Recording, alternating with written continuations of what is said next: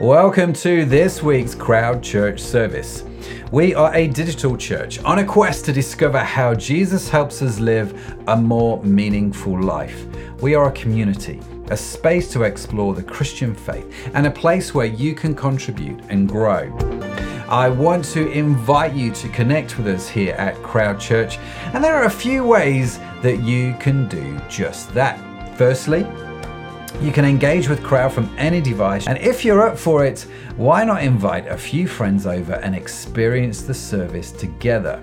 You see, church is all about connecting with God and connecting with others, and one of the easiest ways for you to do that is to also join one of our mid-week groups where we meet online together to catch up and discover more about the amazingness of Christ. You can also subscribe to our podcast called What's the Story, where we deep dive into stories of faith and courage from everyday people.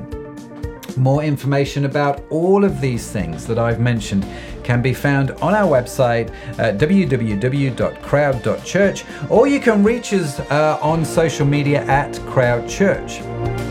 If you're new to Crowd or new to the Christian faith and would like to know what your next steps to take are, well, why not head over to our website, crowd.church forward slash next, for more details. And now, the moment you've been waiting for is here. Our online church service starts right now. So, welcome to Crowd Online Church. We are in the non live live stream on Bonfire Night. Yes, we are. Uh, if you're watching this, hope you're having a safe Bonfire Night. If you're outside of the UK wondering what Bonfire Night is, probably best to Google it because it's a funny old thing. Now, if you don't know me, my name is Matt. I lead Crowd Online Church, and beside me, this good looking fellow is uh, Tony Uddin who's my one of my best mates from London, who also pastors a church called Tower Hamlets Community Church down there. And we thought it'd be fun uh, in this week's service just to chat about some things that we see in the church. Just having a, just we've no idea where the conversation's going to go, but it's just interesting when two blokes get together, have known each other for a little time, and see where the conversation goes. So, Tony, welcome to Crowd, man. Great to have you. Hey, it's great to be here again. It's been a while, right? Yeah, Since it has. Well, you know, the, all the complaints last time we thought. you got in trouble with Ofcom, didn't you? yeah. we thought we should probably take it easy for a little bit. Uh, so it's good to have you back on, man.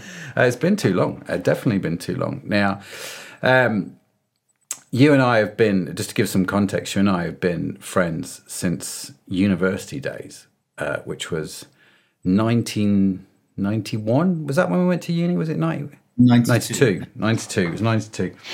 Uh, and, and along 31 years ago. Well, I'm older than I look, but I don't know about you. I just look older than I am. Uh, yeah, which yeah. is probably... I was about to go there, but you know, it's, it's church. We've got to be kind, right? apparently, Christians can't laugh. You know, apparently that's one of the things I've been told.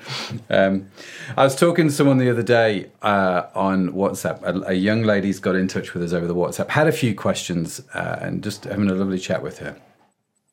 And she said to me, she said, Matt, you really should do the radio thing because your voice is quite mesmerizing. And I said, Well, funny you should say that. I've got a mate who always tells me I've got a great face for radio. You know, even as you were saying that, I was kind of like, Well, this is.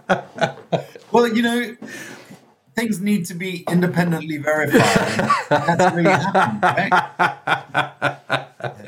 Yeah, apparently. Apparently so. Apparently so. So uh, it's fair to say, uh, Tony, that you and I have been friends for a very long time, uh, and we do like to banter. It was I, I, do remember a few years ago when when you used to be in quite a lot of church leader type meetings, and I'd find out about it, and I'd text you probably quite inappropriate things to see if I can get you to smile and laugh in the meetings. The funny thing is the word "quite," but we'll leave it. yeah. absolutely, absolutely. So, if you are just tuning in to Crowd Church, we are doing a non live live stream. This is where we don't have live hosts, but we are putting a live stream out. And the reason we're not having live hosts this week is because it's bonfire night. Um, and we're just everyone's just having, in some respects, who works in crowds, just having a bit of an evening off with the family, which is great. So I'm recording this non-live live stream with my good friend Tony. Uh, and so, Tony, let's talk about friendship, man, because you and I have been friends for a long time.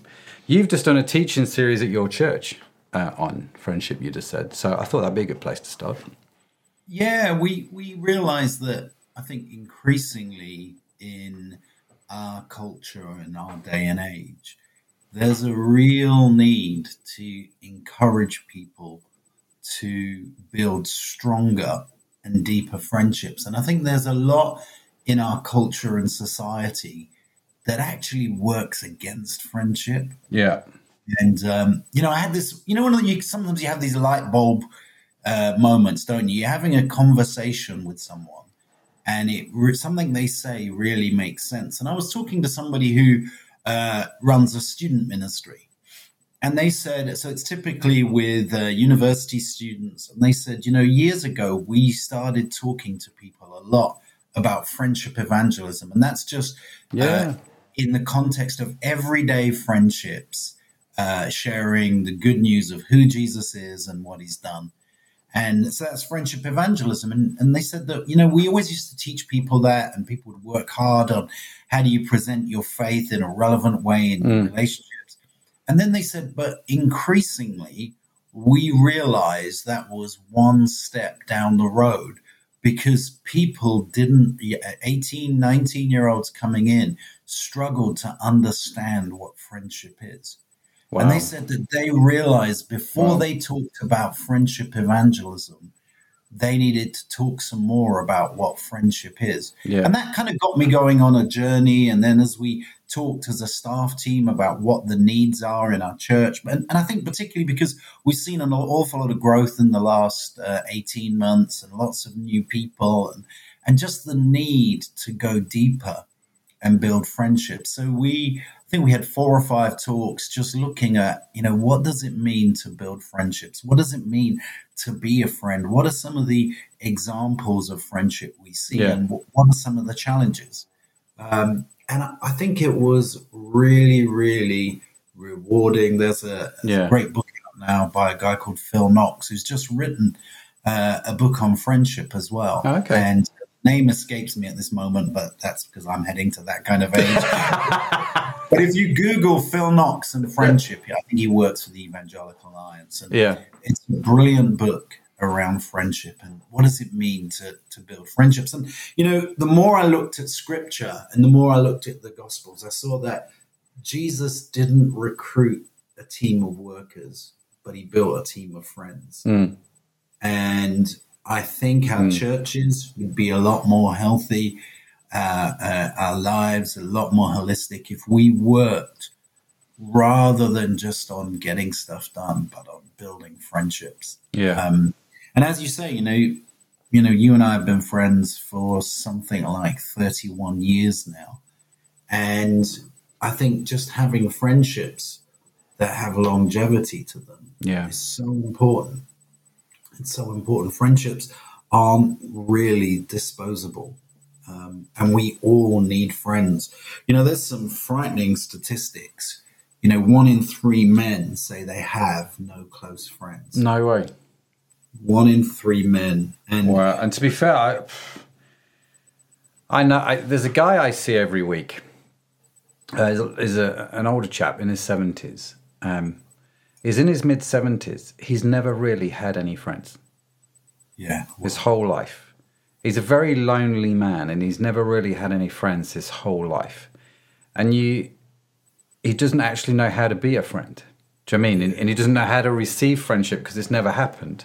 Um, he got sort of ridiculed and teased when he was a kid, and so he never sort of developed that friendship. You know, he sort of mm. went inward to protect himself a little bit.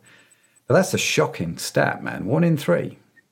Yeah, and there's another one that I read that said like said something like forty percent of young adults say they often or always feel lonely. Wow. And then, you know, part of the research for this series got me looking at uh, friendship and loneliness and this kind of term of a, a loneliness epidemic. And actually, there's a there's a government loneliness czar. Who knew it? I mean, Yeah. probably because he's working on his own or something. but there is a government loneliness czar, and they realize this is having a huge societal impact. yeah, it is. um, and and and the need to be with someone, to to be with others, to connect, to share heart. It's an intrinsic part of being human. Um, you know, I, I think COVID almost taught us that Yeah. isolation is a good thing. Um, I'm seeing more and more a generation of young people, particularly sort of 16, 17, 18, that have kind of almost been uh, mentored into social contact being being a, a threat, Yeah, uh, and then you combine that with the anonymity of online life, of digital stuff, and it's quite a toxic cocktail. And Yeah. uh, I think as a culture, we're going to increasingly see what happens when people become isolated.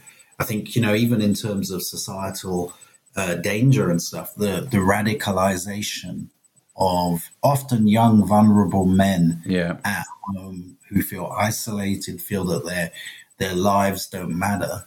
Um, and you can see that. And again, just another frightening thing. I, I read something even this week about how AI is being used for some pretty bad purposes. And it talked about um, uh, somebody who rec- uh, there was a case recently, somebody committed suicide after basically an AI chatbot goaded them into it. Yeah, Now, obviously, someone's had to design that thing, but it's, I think it's symptomatic, isn't it? And and I Yeah, look at. Jesus. Now, I'm a pastor. Of course, I'm going to look at Jesus. well, you should do. Yeah, yeah, you look just bef- before he's arrested, the last thing he wants to do uh, is he goes to the upper room with his disciples and he shares a meal with them. yeah, And uh, it, I think there's something in that. Sometimes we can, I think all, all, a lot of wrong ideas about Jesus come from either underestimating his humanity or his divinity. And it's Yeah. one of the paradoxes that Jesus is fully God and fully, fully man. man. Yeah, yeah, Um, but the idea of Jesus in his humanity, like imagine if you or I knew that tomorrow we would be arrested and brutally executed. What what would we want to do? How how would you want to spend that time? Mm. And I guess right now at church we've got a number of people really quite serious illnesses. Mm. And one of the interesting things about talking to them is that it says it's really focused how they spend time yeah, because when your time might be limited, suddenly there's a new priority. And I believe Jesus' priority is simply to be with his friends and together to pray and be with God the Father. yeah, And and I think if if Jesus and I believe he was is the best example of what it is to be truly and fully human, then we need to understand that if we don't even have that desire to be with others uh, often and regularly and share heart with them, then there's something wrong. yeah. No, I'm with Uh, you. And so Jesus just takes this time with his disciples and he shares his heart. There's this incredible sense where, you know, you see Jesus just pouring out his heart. Mm. He's talking to them about the future. He's talking to them about the Father. He's talking to them about their need to love one another. Mm. And he says, I, I, you know, I don't call you servants. I call you friends. Yeah, Um, so yeah, I, I think it's I think it's modeled in Jesus, but I think we have to really look at what are um, some of the things that that hold us back from developing strong friendships. So, what would you? It's an it's a fascinating point here, Bud, because I, I, I totally agree with what you're saying in terms of um, having one of the things that I, I I've said to a lot. I've I've worked with a lot of wealthy people over the years, a lot of very wealthy people, and one of the things I always kept coming back to was they all felt not all of them, most of them felt quite lonely people. The wealth had isolated them in a lot of ways, and as a nation, we are whether you would agree or not, I suppose, depending on your personal circumstances, we're quite a wealthy nation in the UK, Yeah, sure. right? Um, even those that would appear below the poverty line are still, relatively speaking, quite a wealthy people set. Um, especially when you compare it with the rest of the world, right? And it seems the wealthier we become, uh, the more isolated we become as nations. And so you take the States, again, you've got a very wealthy nation, become quite isolated, become quite lonely. You take probably the, the big one for me would be Japan. You know, you've got Japanese men in that nation who will only talk to robots or to AI. They don't actually know what, you know, personal human interaction is all about. And so it's, I think I can see that we are becoming more isolated. I then couple that with, you know, the stats you said about one in three men and how um, young men are the most likely people group to commit suicide. Um, so you have things like Campaign Against Living Miserably or CALM, you know, which are all geared towards pre- uh, male suicide prevention. And so loneliness has become an epidemic. and we see Jesus modeling friendship uh, and even Jesus and his need for friendship. Um, so we, I, think people will sit here and they'll listen to it and go, okay, well, how do I, how do I develop friends then? I guess that's probably how, practically what do you think we can do about it? Well, again, I think part of the problem is most of us don't see good friendships lived out, and particularly as Yeah. men, we we often see kind of this idea that uh, somebody as an island or the, the kind of strong silent type who keeps himself to himself or the Yeah. loner. Um, so I think we need to see it modeled more. Yeah. I think as as men we need to be purposeful about including others. We need to be purposeful about making our need for relationship known. Because Yeah. here's the thing, right? Friendships and human relationships are essentially reciprocal.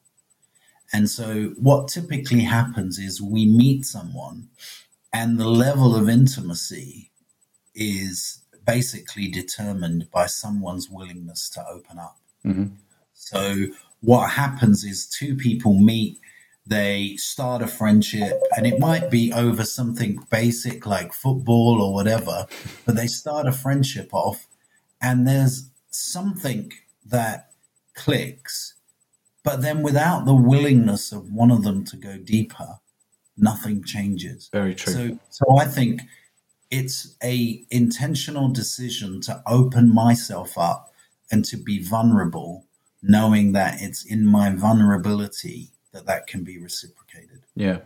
Um, and it's choosing to let somebody else in. Yeah. And I think that's that's a big thing. It it, it means being the initiator. Yeah. And you know, when you start doing that, it's incredible how much other people uh, actually d- are looking for this stuff. They want to respond, um, and just how how much that improves our well-being. I mean, even even like you know, part of my world is often working with people with addictions, and you know, even the idea of a twelve-step group, and the idea that somebody goes to a group Mm. and simply hearing someone else be vulnerable even if they don't take part much themselves, helps someone to maintain their sobriety. Yeah. Because humans are made for intimacy. When we don't have intimacy, that's when addictive and compulsive behavior really finds a way out of Yeah. us. And, um, and so, even this idea of just our need for intimacy and seeing somebody else open up and the Mm. well being that has on us Yeah. is incredible. Um, Super powerful. so, so I, I think that, that that thing about you know how do we how do we initiate intimacy? How do we be the people that open ourselves up first? Um, and I think also it's a part of that is is realizing that one of the things that holds people back from that is most of us just don't feel adequate. So Okay. if you if you go beneath the veneer, um, we feel inadequate and we feel like we're going to get exposed as a fraud. Yeah. And you go right back to Adam and Eve, right? You know, I was ashamed because I was naked Mhm. and so I hid. So, in other words, our fractured relationships with our fractured relationship with God fractures our relationships with each other, Yeah. and we're hiding stuff.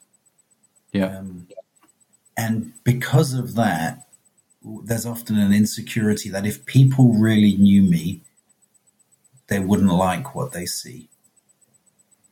And I think there's a profound sense in which most people suffer from that. You know, Yeah. in, in, in professional terms, we, you know, we'd um, we talk about imposter syndrome or whatever. You know, but I think actually in human relationships, a lot of people feel that way. Yeah, yeah.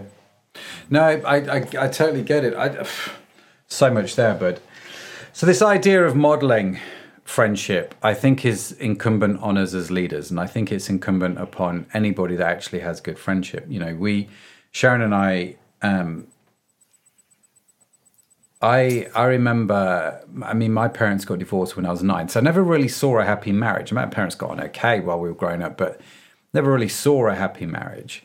And then I lived with Nick and Jen. I used to hang out with Dave and Julie, the founders of the church uh, here in Liverpool. And I saw modeled to me what happy marriage could be like. And I thought, oh man, you can actually have a happy marriage, right? Um, and so here I am, married 25 years later. Now, um, and it's still happy, by the way. Everyone pleased to know it's still happy. Um, but it's it was this whole idea of modeling, like living, doing life with Nick and Jen and Dave and Julie. It wasn't what so much what they said; it was so much what they did and what I saw modeled. Um, and so we take that. We've we've we've done that in our house. We have a fairly sizable house, so we've got three lodgers living with us at the moment. Three people. If you don't know what a lodger is, basically just come be part of the family. Um, you you take one of the rooms in the house and you just become part of the family. We have three of them at the moment, all from very different walks of life. And because I'm really keen that we model family and that we model, model marriage, it's an interesting idea then to extend that to friendship. How do you model friendship? So um, we. Uh, I'm a you know I'm a bit of a Liverpool fan as you are Tone as well. We do like and it's amazing actually with men how much football is the initiator of many conversations. Um, and so all I, what I do every time Liverpool are playing the game is I part of my I don't know if I'd call it ministry, but part of my intentionality is right.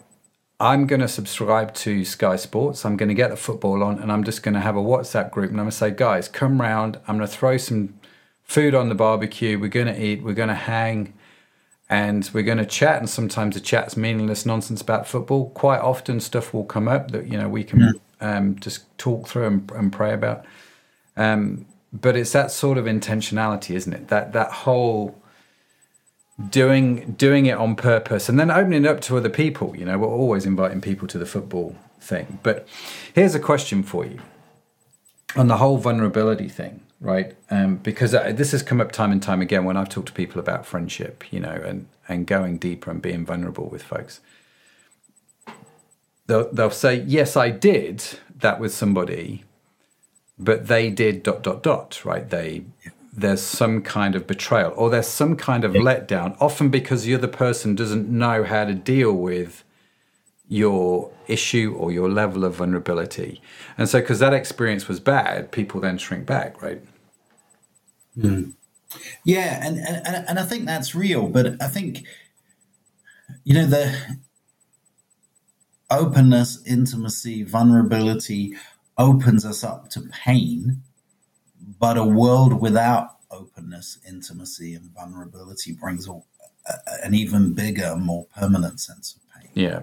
And I think it's it's being able to see that in taking a risk, the risk is worth it. And you know, I've just loved you know some of the proverbs that talk about friendship and one of those says in proverbs 12 the righteous choose their friends carefully Yeah.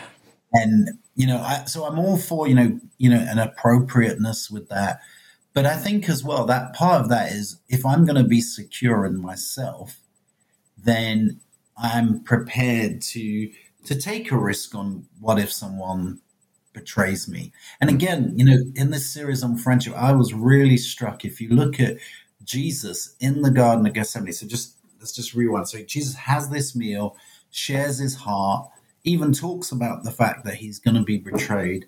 They go, they go to uh, the garden. Uh, they go.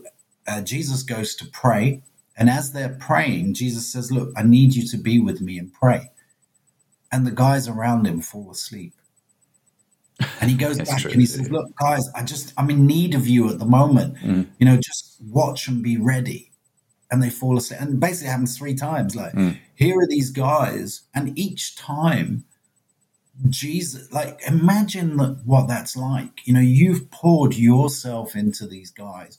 You know you're about to give your life for them. You've invited them into that real special place of intimacy as you go to pray and be with God the Father. Mm they let you down. And then you let them back in and that and i just see in in that a a willingness to to take a risk and to realize that um you know part of the joys of human relationship require us to open ourselves to the prospect of pain. But then pain is part of being human. Yeah. And and, and i guess in, in a bigger sense i think one of the one of the huge things is that our culture right now is one of expressive individualism. Oh, yes. So let me unpack that a bit. So that's where I am at the center of my world. Mm-hmm. And my whole world is essentially defined by me and my interactions with others are basically defined by me being my true self. Mm-hmm. And it's other people's job to celebrate me. And that's so much of the the problems we have in our relationships now are because our aspirations our friendships are that everything about my friendships should celebrate me. Yeah. And that's turning things on its head because traditionally historically in culture we'd find our meaning in relationships we'd mm-hmm. find our meaning in work and responsibility but the big shift, and I think incredibly so over the last 20 years or so, is that rather than finding um, meaning in relationships and with others, now I find meaning inside myself, mm. that I am the creator of meaning. And that's such a huge burden. The yeah. idea that that I've just got to find what's truly me and let everybody else celebrate the true me. Yeah. That's a burden we just can't cope with because we weren't created to be the creator of meaning in ourselves, but to find meaning with others. Mm. I think that creates such a burden. Yeah. And it means that we hide away from true friendships. Or it Very means true. that as we get wealthier as a society, and this is something you talked about earlier, we're more wealthy than ever, but we're more miserable. Yeah because the wealth has come with this sense of um, kind of needing to celebrate the greatness of who I am. And most of us just ain't that great. I'm not that great. you certainly ain't that great, bro. and, and, and, and, as we, but if that's our expectation, yeah, it is. Yeah, And we're not going to let people in. Yeah, and we are going to we are going to become confused about our identity. We're going to be confused about what, and then look for identity and meaning in in weird, contorted versions or idealized or imagined versions of ourselves. Um, yeah, it's never. Because, yeah, I totally, I totally see it, and you, you, you it's interesting, isn't it? You know, we the, they talk about neoliberalism, don't they? In the terms of we're, we're, are we in a neoliberalistic society, which started with Reagan and Thatcher, which prioritized work, right? So work was the big thing, and you worked hard. And if you worked hard, you can achieve the American dream or the British dream or whatever it is. And that led to burnout because people were working crazy hours. And so now we we sort of shifted that a little bit. Um, you know, have, do we still work crazy hours? Probably we do, um, but actually we've turned stuff into work. So, uh, for example, you take something like social media, this constant mm. need to create content. Mm. So you can't just go to a restaurant now and enjoy a meal with with people, you know, with your friends. You can't just you know, you have to take a photo and then you have to put that photo with a caption and some hashtags on it. So now what was rest or friendship or relaxation has become work. Um, and so we are we are just burnt out. We don't, and we- we're so so fatigued by this whole thing Yeah. that actually the thing which gets sacrificed in all of this is the space to be with friends, to be with real friends, friends you have chosen wisely, not just a fella down the pub where you can moan about, you know, Joe Biden's latest policy or the fact that Trump might be coming back or Boris Johnson or whoever you want to moan about today. Um, that's not what I'm talking about. It's more we we it feels like we've become so busy because we've become so wealthy that you can see the different things get sacrificed. Don't you? Well, let's just sacrifice our friendships. We're not going to meet up with them as much. And even actually post COVID, it's like, oh, I don't want to go back to church anymore because I'm, I'm so busy with these other things. Do you know what I mean? And these things sort of get knocked out whilst we're trying to maintain this sort of elusive identity over here, whatever that is for ourselves. You know, this belief that we have to. Um, Caesar Kalinowski calls it the do to be lie. I've got to do this to be somebody or Yeah. something, right? Yeah, and and I think that's that's so damaging, isn't it? Mm. Because it it perpetuates um, just a a lack of reality. Mm. Um, I think as well, if we really are honest, we have created a situation where we've made community optional. And again, That's this is where the whole the whole piece, like so again, my world, a lot of it is church world, right? So what I see, for example, in the Gospels and in the Book of Acts, what I see in the Book of Acts, particularly the Acts chapter two, Acts chapter four, gives two pictures of what the early church was like. Yeah. And it says that they held things in common, hmm that they were devoted to fellowship. And that idea of fellowship is really interesting because it's a word that's very churchy, isn't it? The Yeah, yeah. Yeah, yeah. Or Tolkien, the fellowship of the ring. But that word fellowship essentially means a joining of hearts over holding something in common. Mm. And uh, I think without that sense of church being a place where we hold something in common, and we we lose church, and it becomes just a service to attend rather than a community. It's really interesting. The when when we came out of COVID, we opened up our church space. One of our church spaces is a former cafe kind of thing, mm-hmm. brilliant space, but we called that common space. And we just invited the local community in to reconnect. So it's just it's just coffees food.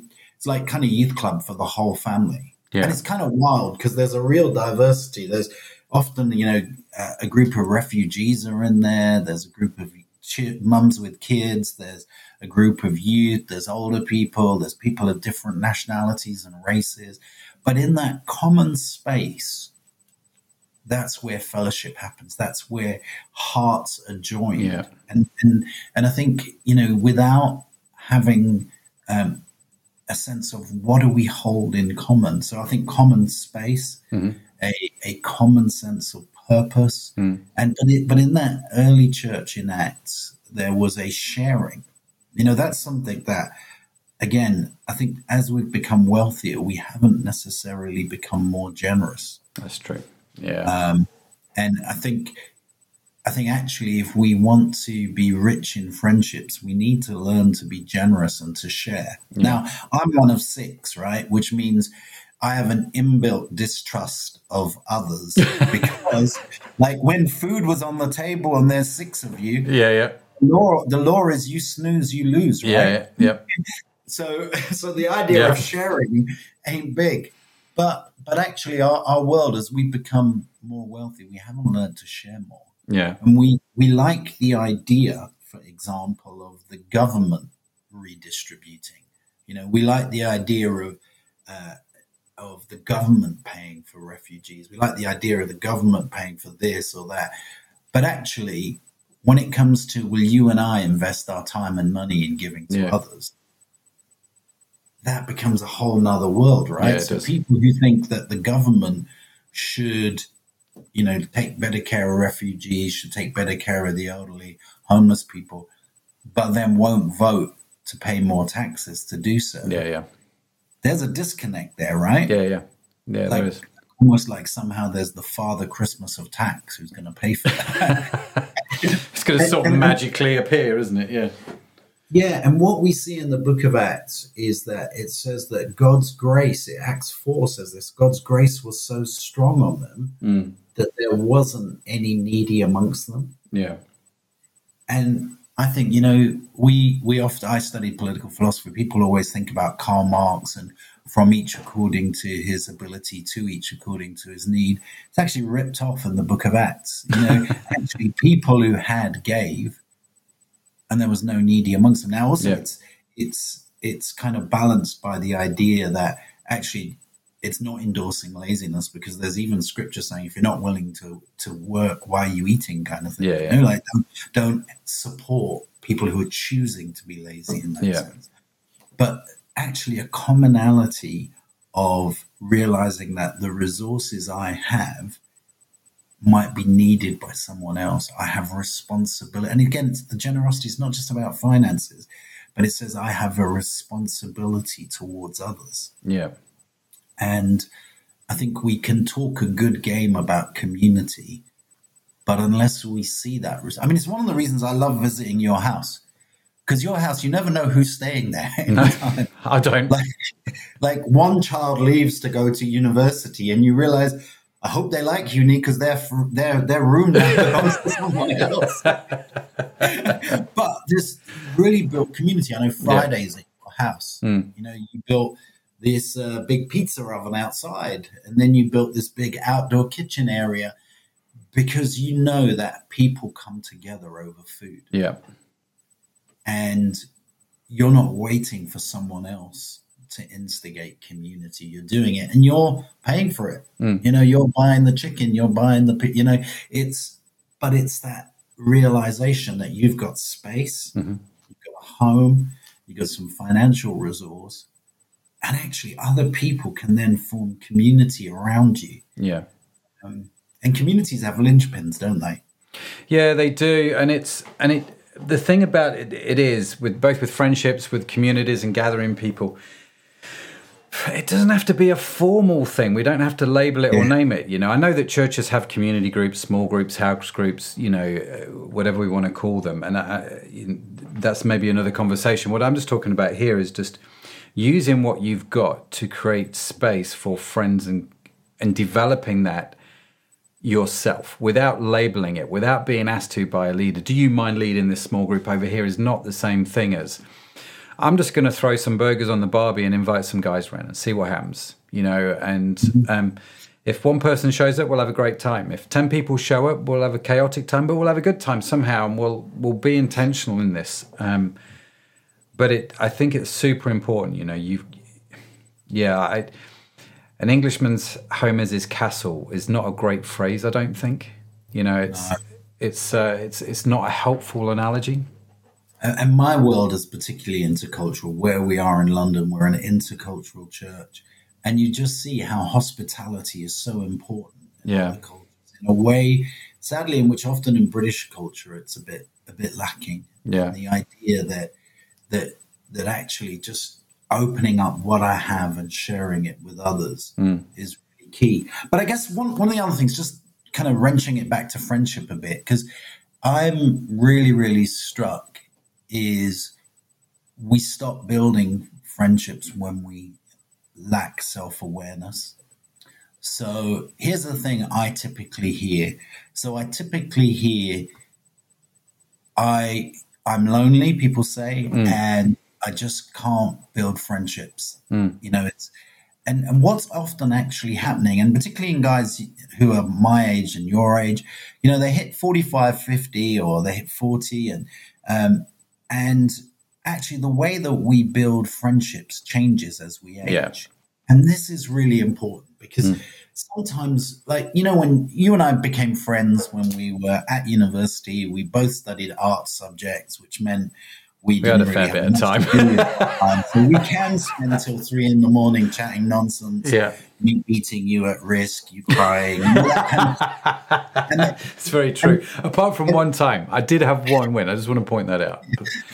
but what happens is we build close friendships then.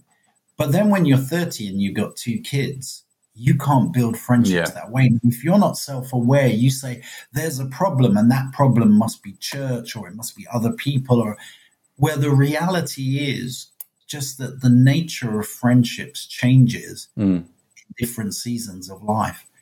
And when you're 30, just showing up, you know, you go, if you're 30 with two young kids, just showing up without vomit on you is a, is a win, right? um, That's and, true. and actually, friendships might look like a snatched coffee. Mm. But if we're still thinking that friendships have to look like they did back then, Mm. Then we really lack self awareness. And I think as soon as that happens, nobody can ever measure up to that. Because Yeah. if I meet people and think about my friendship with you, and I think, right, I want them to fit, to build it, I want to, if, if they're going to be my friend, it's going to work in that way. Yeah. I'm going to just end up disillusioned because that was the time and season of my life that's not there. Yeah. But it's like, what does it mean to build friendship in this season? Yeah. Um, what is it? And again, I think it's that openness thing. Mm. It's that it's that being open to friendships looking different. Yeah, it is, and I think it's super powerful. But I think it, you're totally right. I, I- if you are a Christian man listening to this and you are not invested in your friendships, I really think you need to change your thinking on that. And obviously, this applies. I mean, we're talking two blokes together, but this applies to women as well. You know, um, I think it's so important that you maintain and develop good friendships. And i think for men they you you know your wife is is an awesome person but i think you need good male friends around you as well. Um and i i, I think you should invest time in and energy in that. Uh, same if you're not i mean if you're not a christian you should still have good friends. I'm not saying that you're exempt but i think as christians we need to model what that looks like. Um because we should be we should be okay i think uh, I, we probably aren't, but we should be okay with being, you know, open and vulnerable and praying for each other and not judging one another and not feeling like, I can't say this because they, they're going to think I'm an absolute lunatic.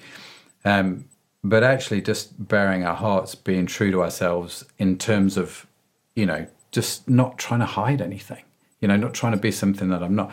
One of the things I've always valued about our friendship um, apart from the fact we always laugh whenever we get together and the, the banter is just ridiculous and it's just fun.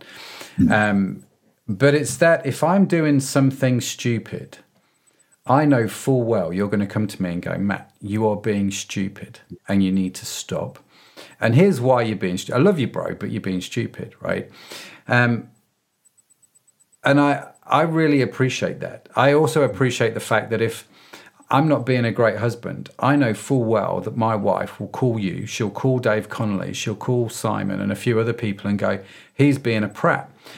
Within inside of five minutes, I guarantee you, I'm going to have phone calls going, Matt, why are you being a prat? Do you know what I mean? And there's there's something quite safeguarding about that. Yeah, I our, our Greek friends. So Annie became a Christian uh, as a as a as a kid, and then So just so you don't know, Annie is Tony's wife.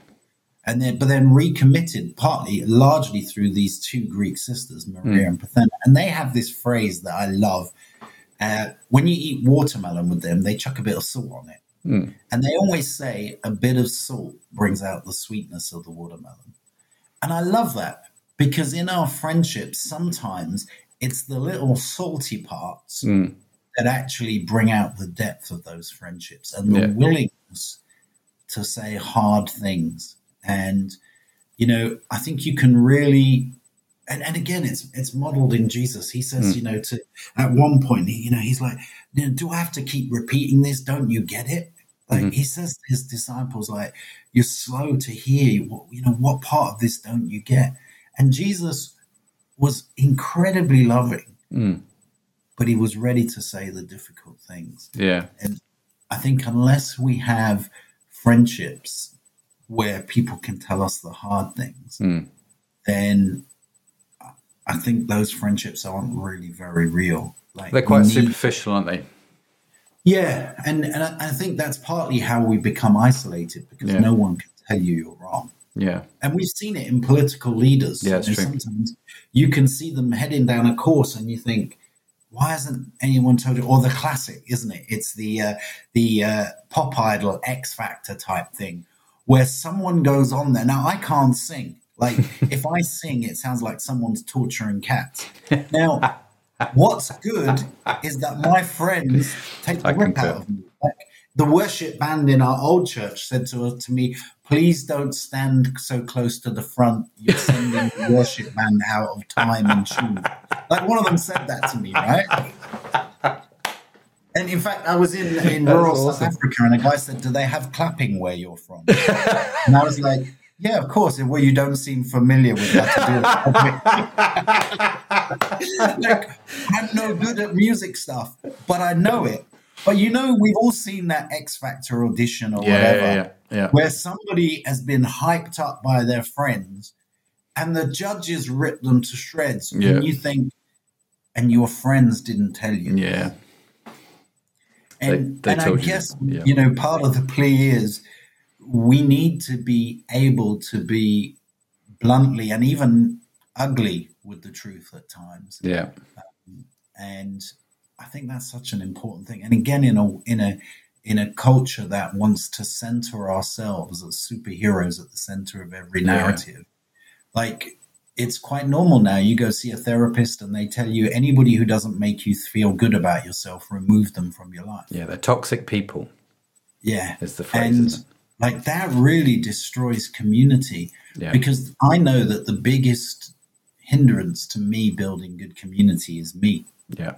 It's my selfishness. It's um, I have this phrase, and I, I, I always like to remind myself and I remind others about it. But you're someone else's nightmare, Mhm. And unless we realize that the biggest obstacle in this is often ourselves, um, then I think we struggle to build community and friendship. There's Yeah.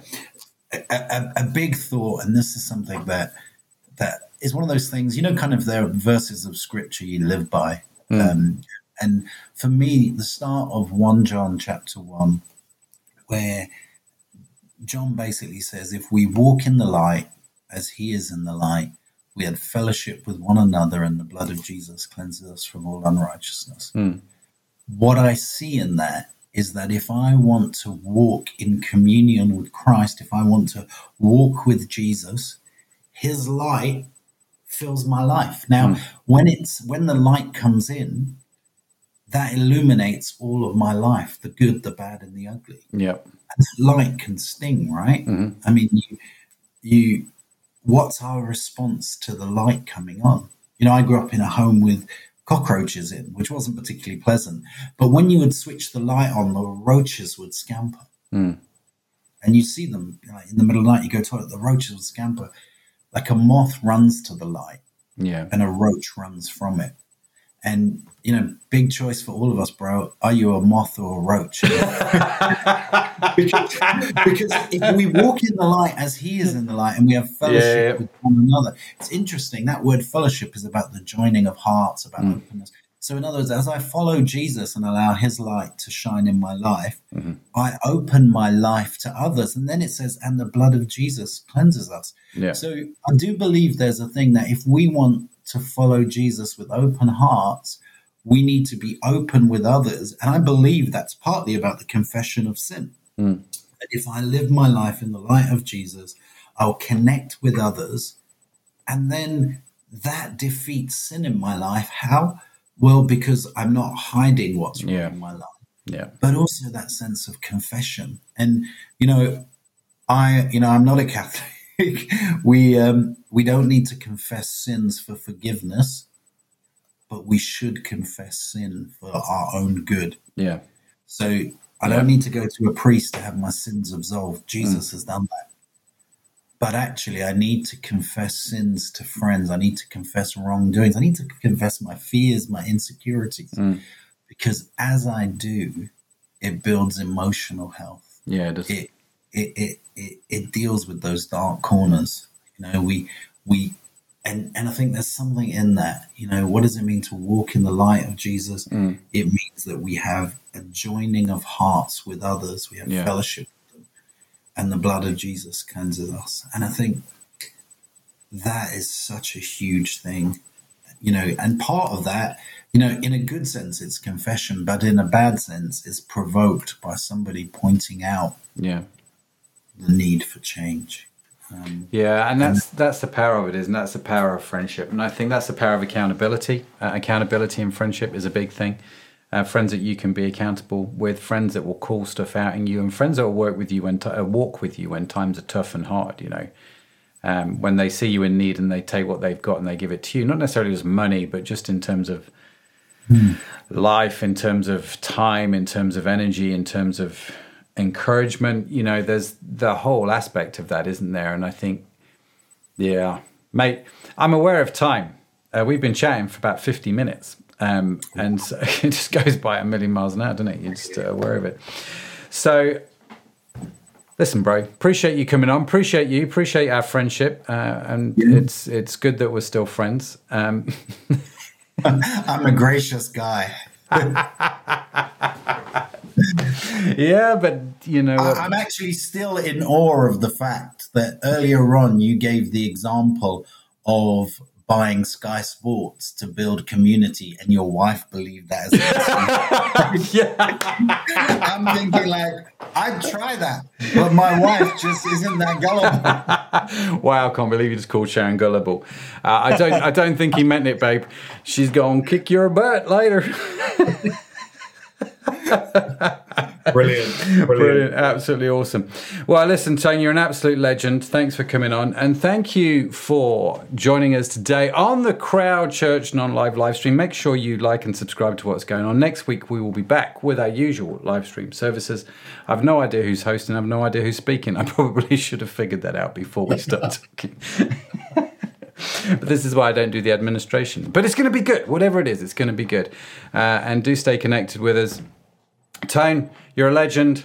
Love you. Everybody else, you're awesome. Created awesome. It's just a burden you have to bear.